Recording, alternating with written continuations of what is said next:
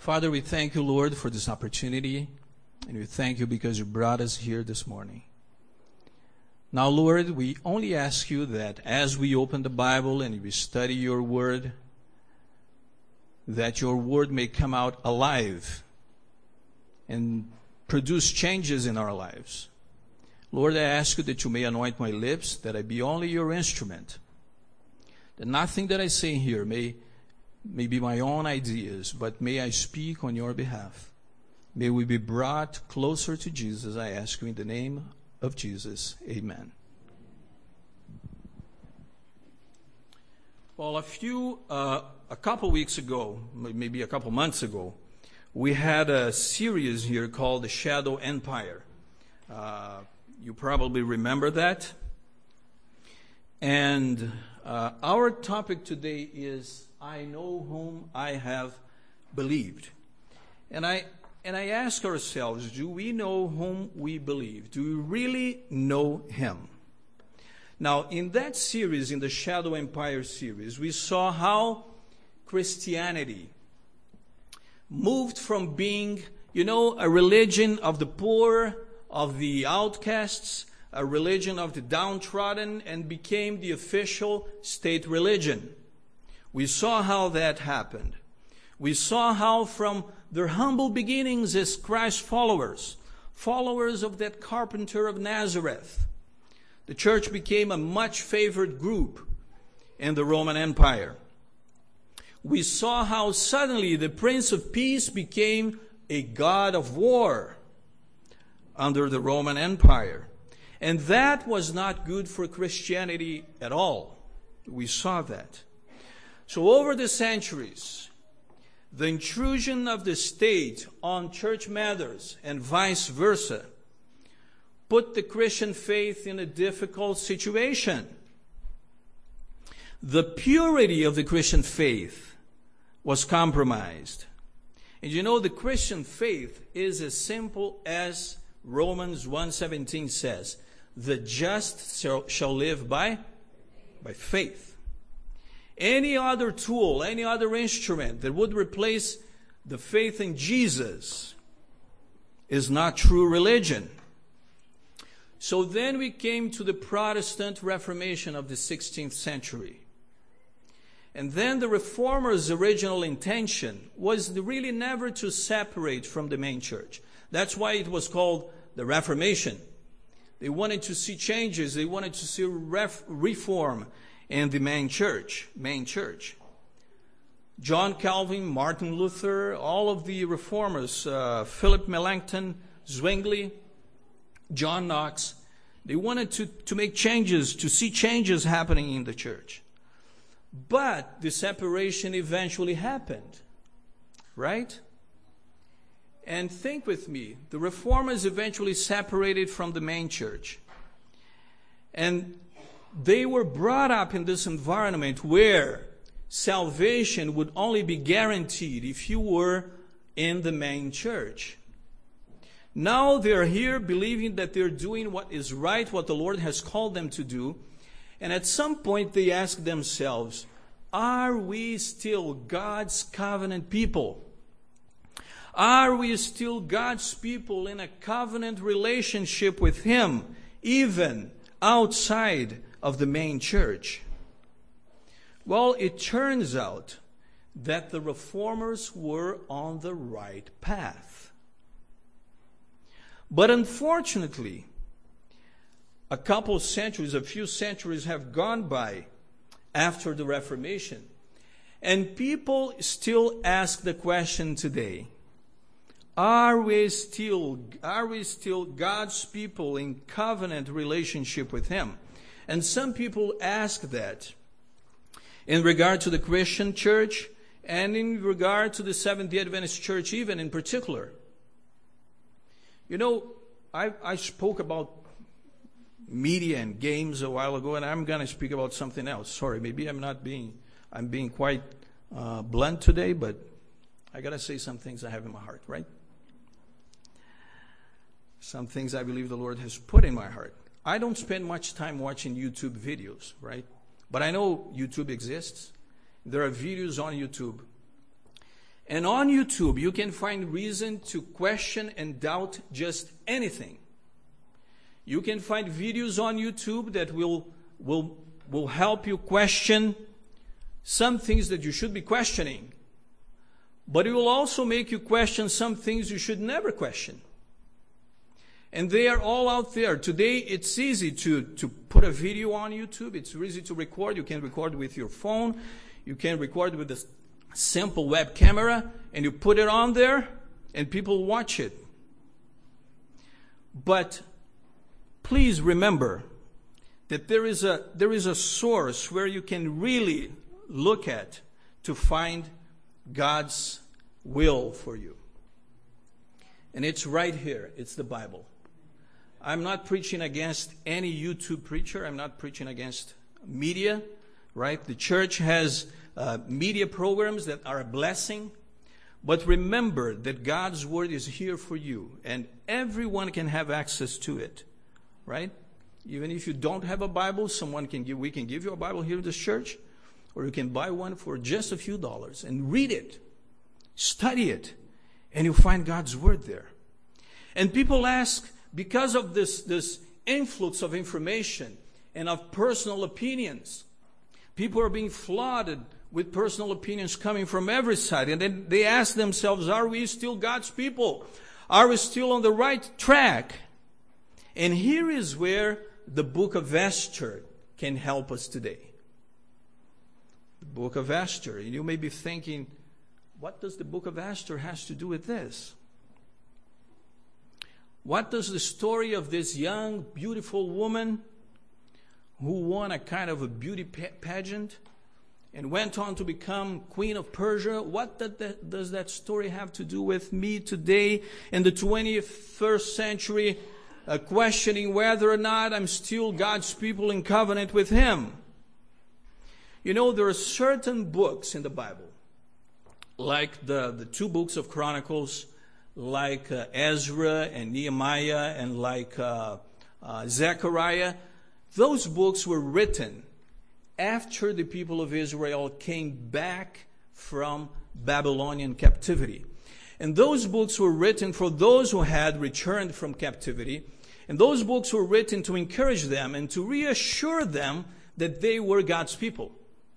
They were still God's people in covenant with Him, even after the captivity. Now, the book of Esther was written not with that public in mind. But the book of Esther was written for those who remained there in Babylon or in Persia at that point. So that's why the book of Esther can relate to us today. Because we also look forward to a country that's not this one here. We also live in a time where we are surrounded by all sorts of worldly influences. And so that's why I'm saying that the book of Esther is very important to help you understand, to help you assess whether or not you're on the right track. What was like, uh, what, it, what was it like to live in Persia? Well, life in Persia was somehow very different from today's society. Families and individuals were treated by, by caste, is that how you say, right? By ranks, by castes. And it was a very hierarchical society. Women didn't have the same rights as men did. New mothers and pregnant women received a higher ration of food and grains than other women, which was good, was right and fair. However, if a pregnant woman delivered a baby boy, both the mother and the nurse would receive twice as much than a mother delivering a baby girl. They were warlike people, the Persians. They invested lots of money in, in, their, in training their army. There was a lot of partying and feasting in the royal courts. The Persians did not worship the God of the Jews, they worshipped pagan deities.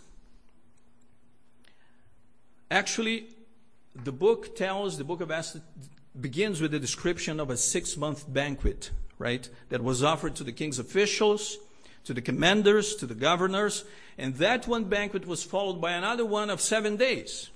So there was lots of partying there. Now, the banquet is actually a very important theme here in the book. There are 10 banquets in the book of Esther. And the banquets mark very important occasions, very important events in the story, as we're going to see two of them at least, in two of them. And the king there in Persia, he was an absolute ruler. He was an autocrat. He was worthy and he was expecting praise and worship from, from all his people. And there in Persia, that's where we find Esther and Mordecai. Well, Esther was a young Jewish orphan, right? She was orphan. She had been raised by her cousin, Mordecai. According to the Bible, Mordecai was also captive there in Persia. But he held an official position in the court because the Bible says that he circulated freely around there within the courts, within the royal city and the palace. And so the king gives a banquet to his officials and to his commander, commanders for six long months, six months of banqueting.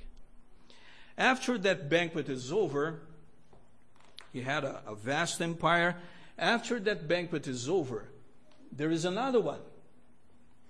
He offers another one for seven days.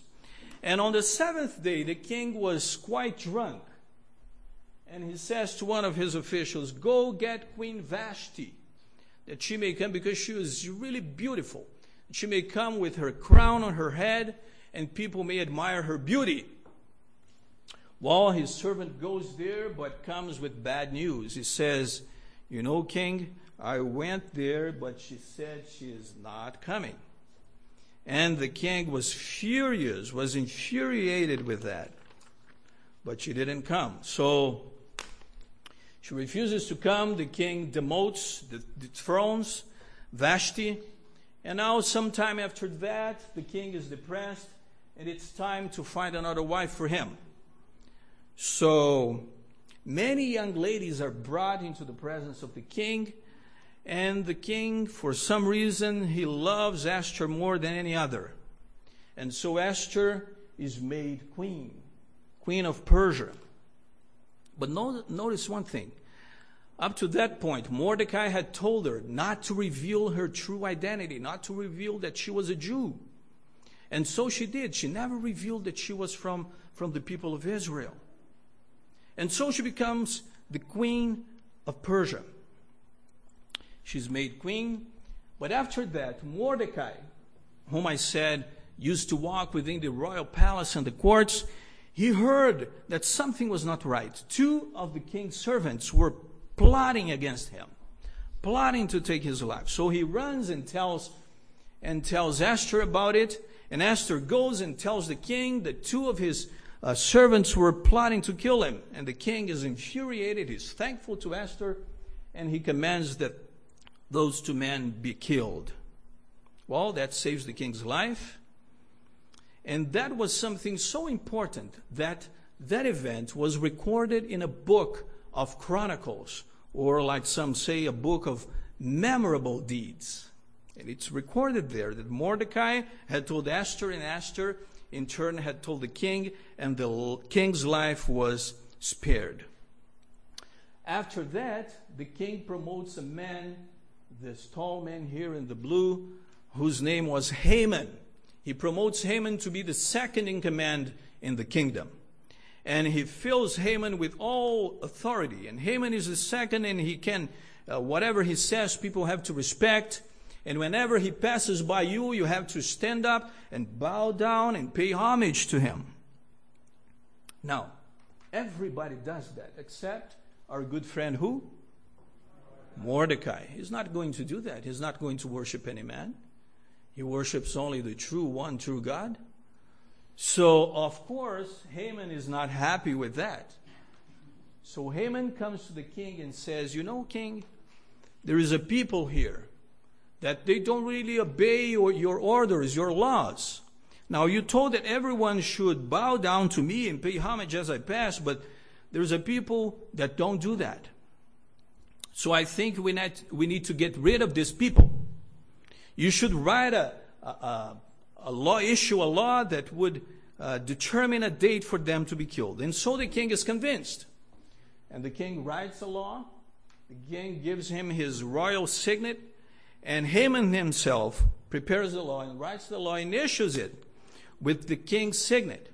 And now there is a date to specify 11 months from when the, the decree was issued. 11 months after, the people of Israel would be killed. The Jews would all be killed.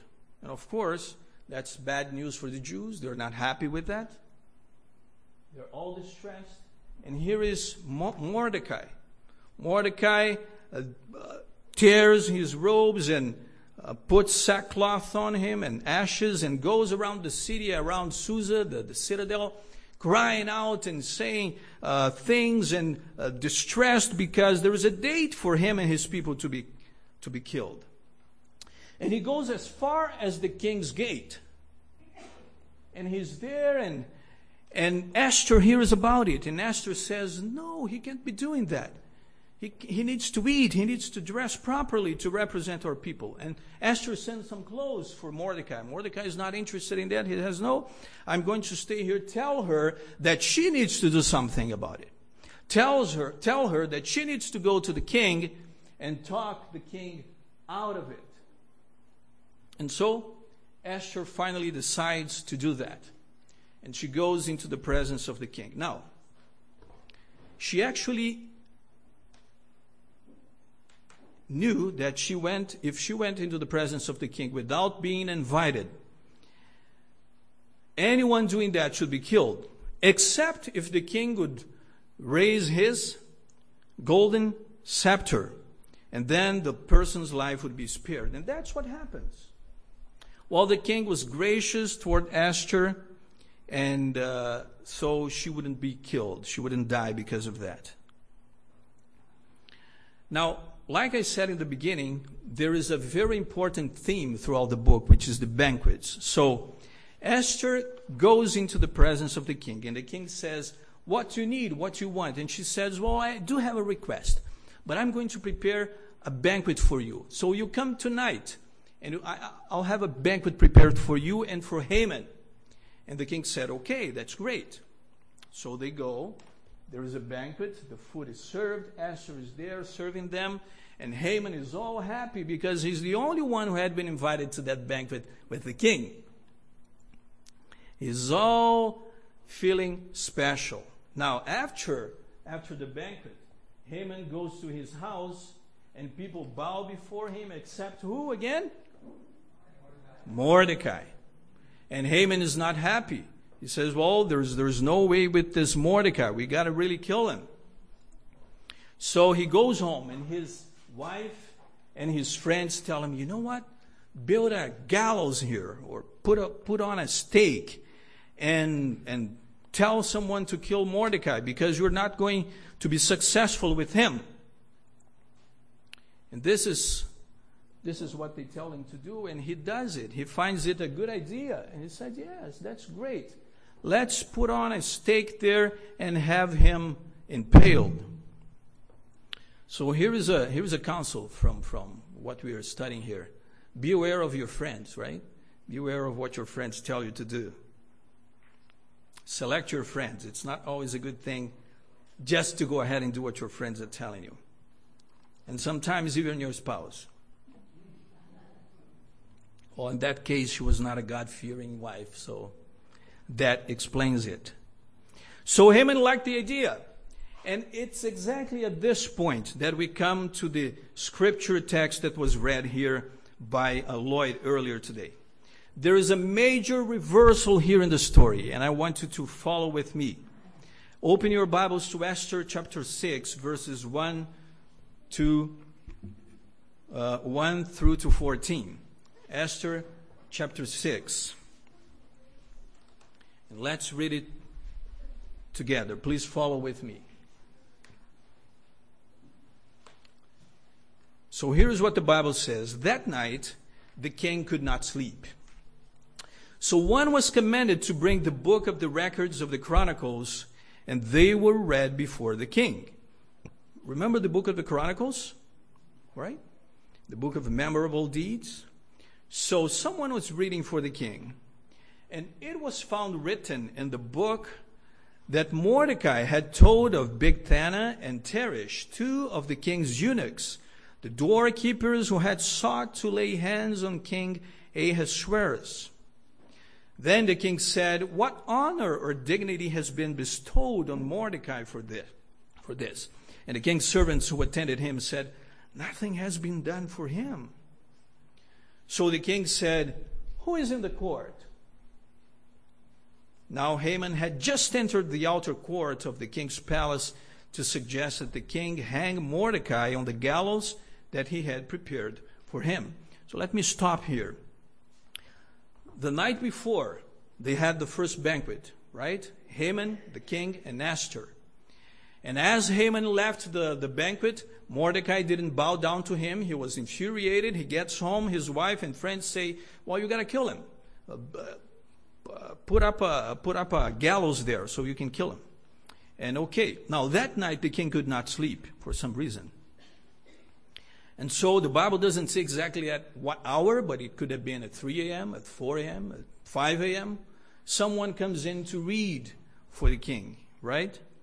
To see if he can fall asleep. And then, as they read that Mordecai had done something for the king, had actually spared his life, he asks, What has been done of this Mordecai? And, and, and his servants say, Nothing. Nothing has been done. So it probably was already day, early morning, so Haman is just there to tell the king that he has a plan to kill Mordecai. And the king hears some noise and he asks, Who is there? And the servants say, It's Haman. Okay, so the king said, verse 5 now, the king's servant said, Haman is there standing in the court. And the king said, Let him come in. So Haman came, in, and the king asked him, What shall be done for the man who the ki- whom the king delights to honor? Now Haman thought in his heart, Whom would the king delight to honor more than me? He's obviously talking about me. And Haman answered the king, Well, for the man whom the king delights to honor, let a royal robe be brought which the king has worn, and a horse on which the king has ridden, which has a royal crest placed on its head. Then let this robe and horse be delivered to the hand of one of the king's most noble princes, that he may array the man whom the king delights to honor. Then parade him on horseback through the city square and proclaim before him, Thus shall it be done to the man whom the king delights to honor. Well, the king heard of that plan. He turns to Haman and says, That sounds like a plan. Verse 10 Then the king said to Haman, Hurry, take the robe and the horse as you have suggested, and do so for Mordecai, the Jew who sits within the king's gate. Leave nothing undone of all that you have spoken. So Haman was not happy. He was so disappointed, but he had to do it. The king was, was ordering that.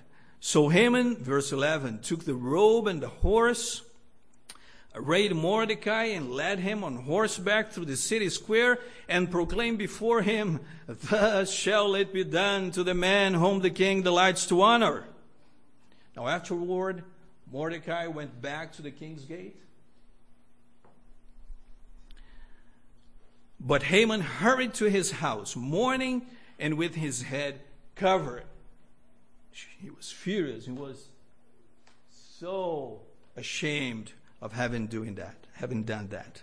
Now, verse 13 now, when Haman told his wife, Zeresh, and all his friends, everything that had happened to him, his wise men and his wife Zeresh said to him, If Mordecai, before whom you have begun to fall, is of Jewish descent, hmm, you will not prevail against him, but will surely fall before him.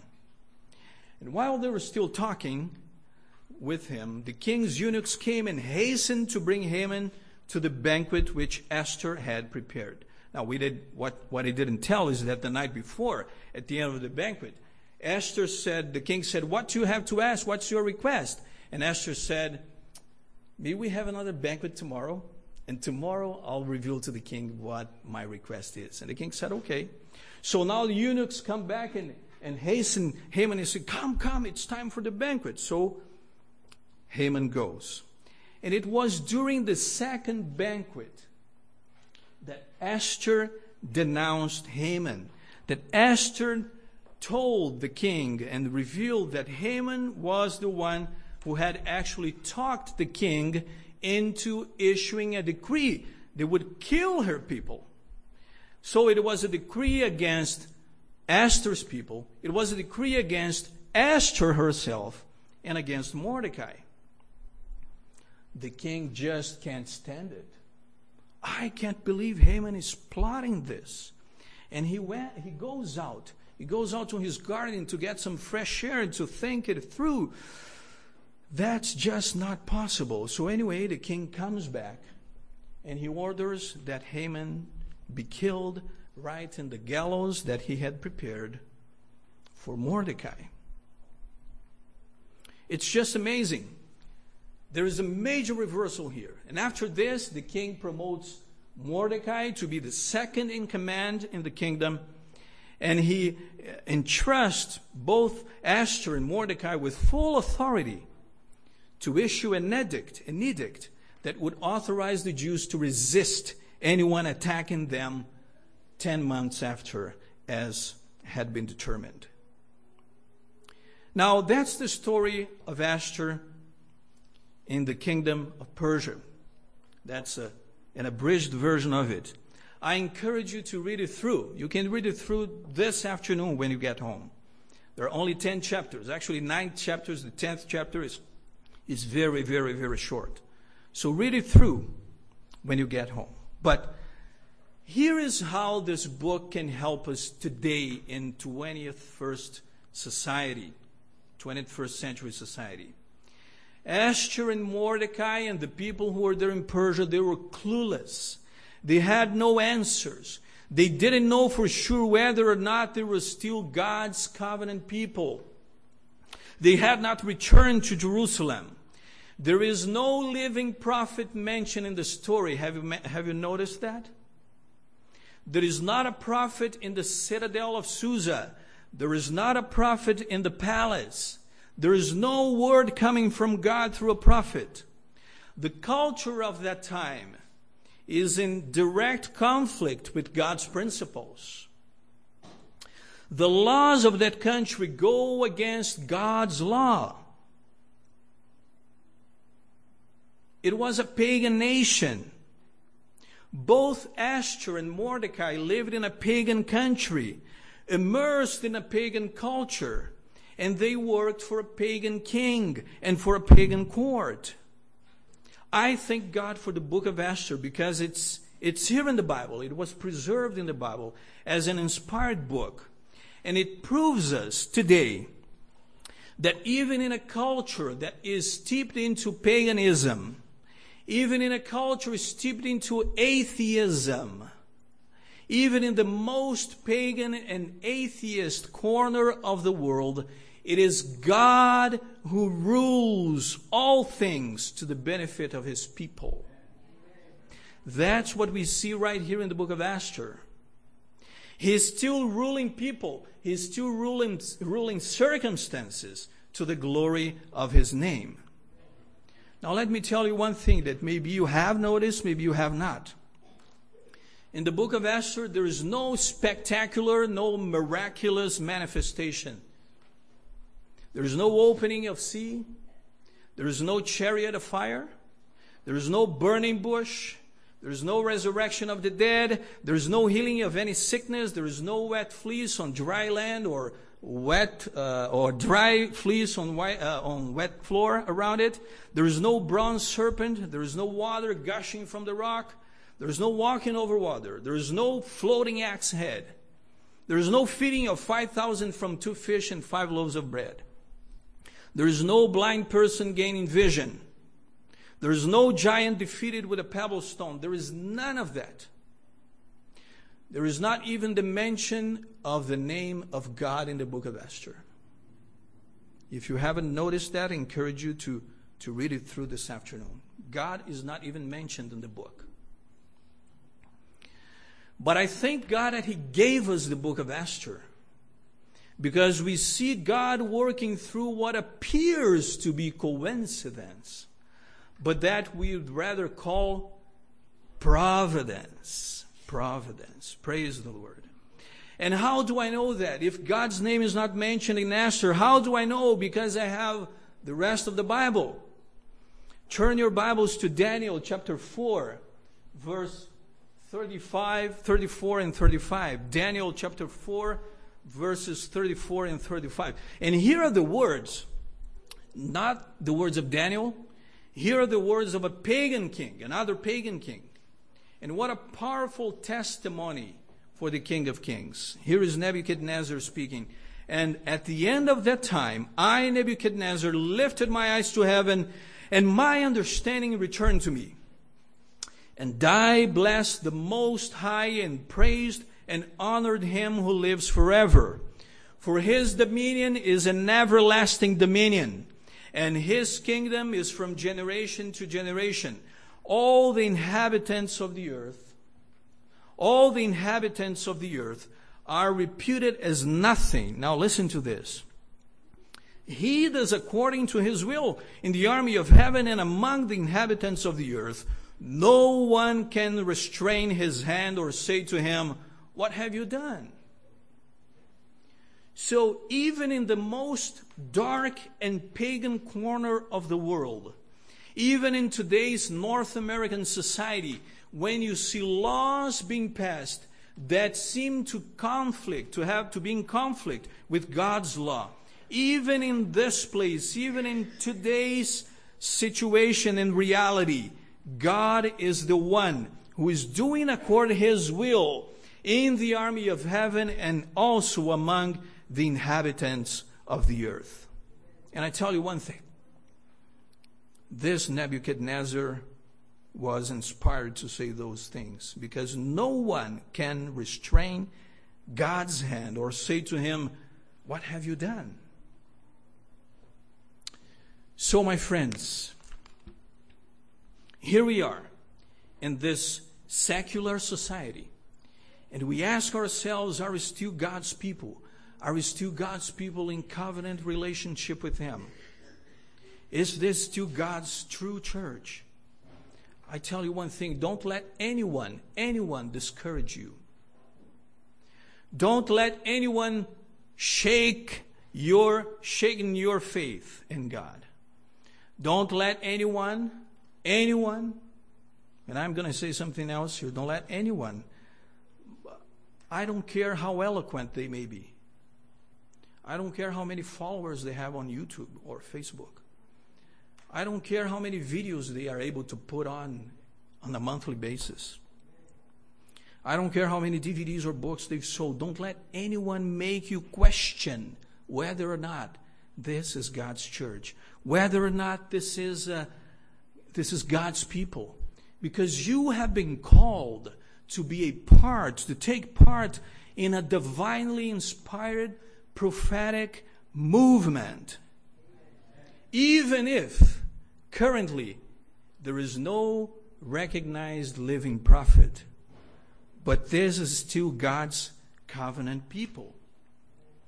And don't let anyone tell you that we need evil to be Christians. We need Jesus to be Christians.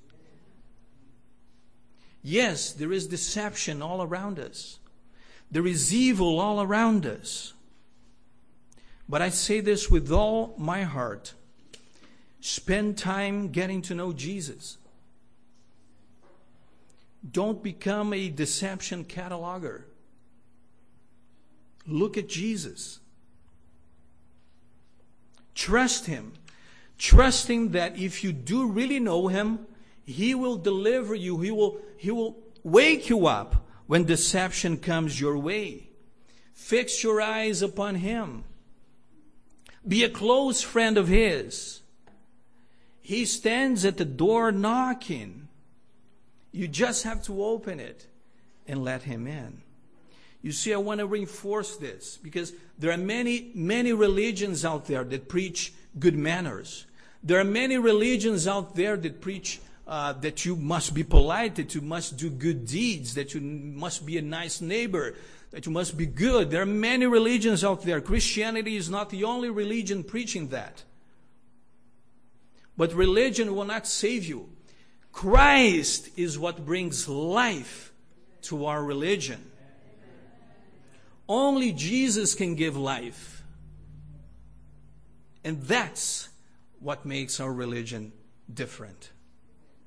I want to read a, read a quote here. and I'm almost finishing here. I want to read a quote from, from Ellen White in the book Desire of Ages, page 493.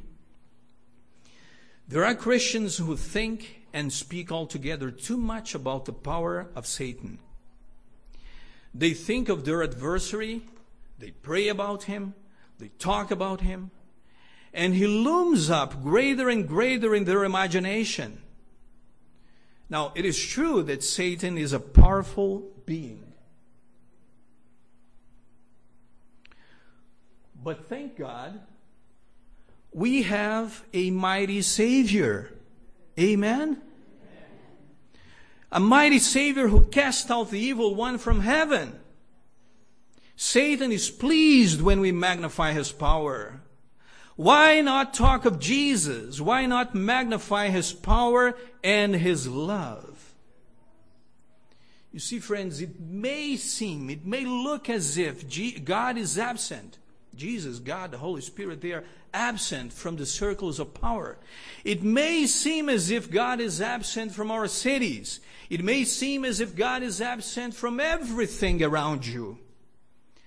But we shouldn't need a law being passed by the government.